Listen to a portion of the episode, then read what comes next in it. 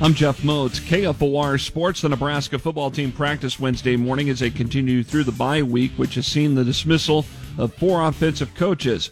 Head coach Scott Frost says he remains committed to getting the program turned around. This was a big fix, um, and and and I put my absolute heart and soul into this to to get it where I want it and where the state wants it. Frost mentioned support staff members will step in and fill the role of those coaching vacancies in offense for the time being. That includes Ron Brown with the running back, Steve Cooper with quarterbacks, Mike Cassano with the receivers, and Frank Verducci will take over the offensive line. National Letter of Intent Signing Day Wednesday saw several local athletes commit to major schools.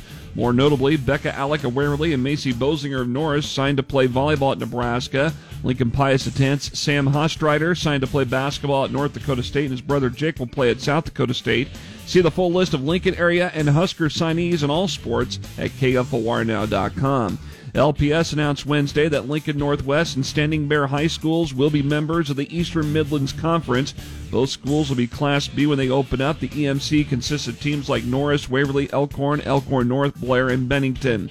Tonight, the Nebraska women's basketball team hosts Prairie View A&M. Tip-off from PBAs at 7 on BTN+. Plus.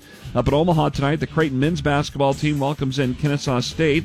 That game starts at 7 on FS1. When the Kansas City Chiefs play football Sunday night in Las Vegas against the Raiders, special teams may be the difference in the game.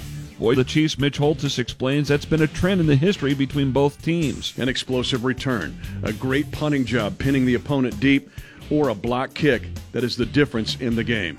The Chiefs hope they have that this week again in Tommy Townsend. Keep in mind, the number one rated gross punter right now in the National Football League is A.J. Cole of the Raiders. We'll have coverage of the Chiefs and Raiders Sunday night here on KFOR, beginning with pregame at 6.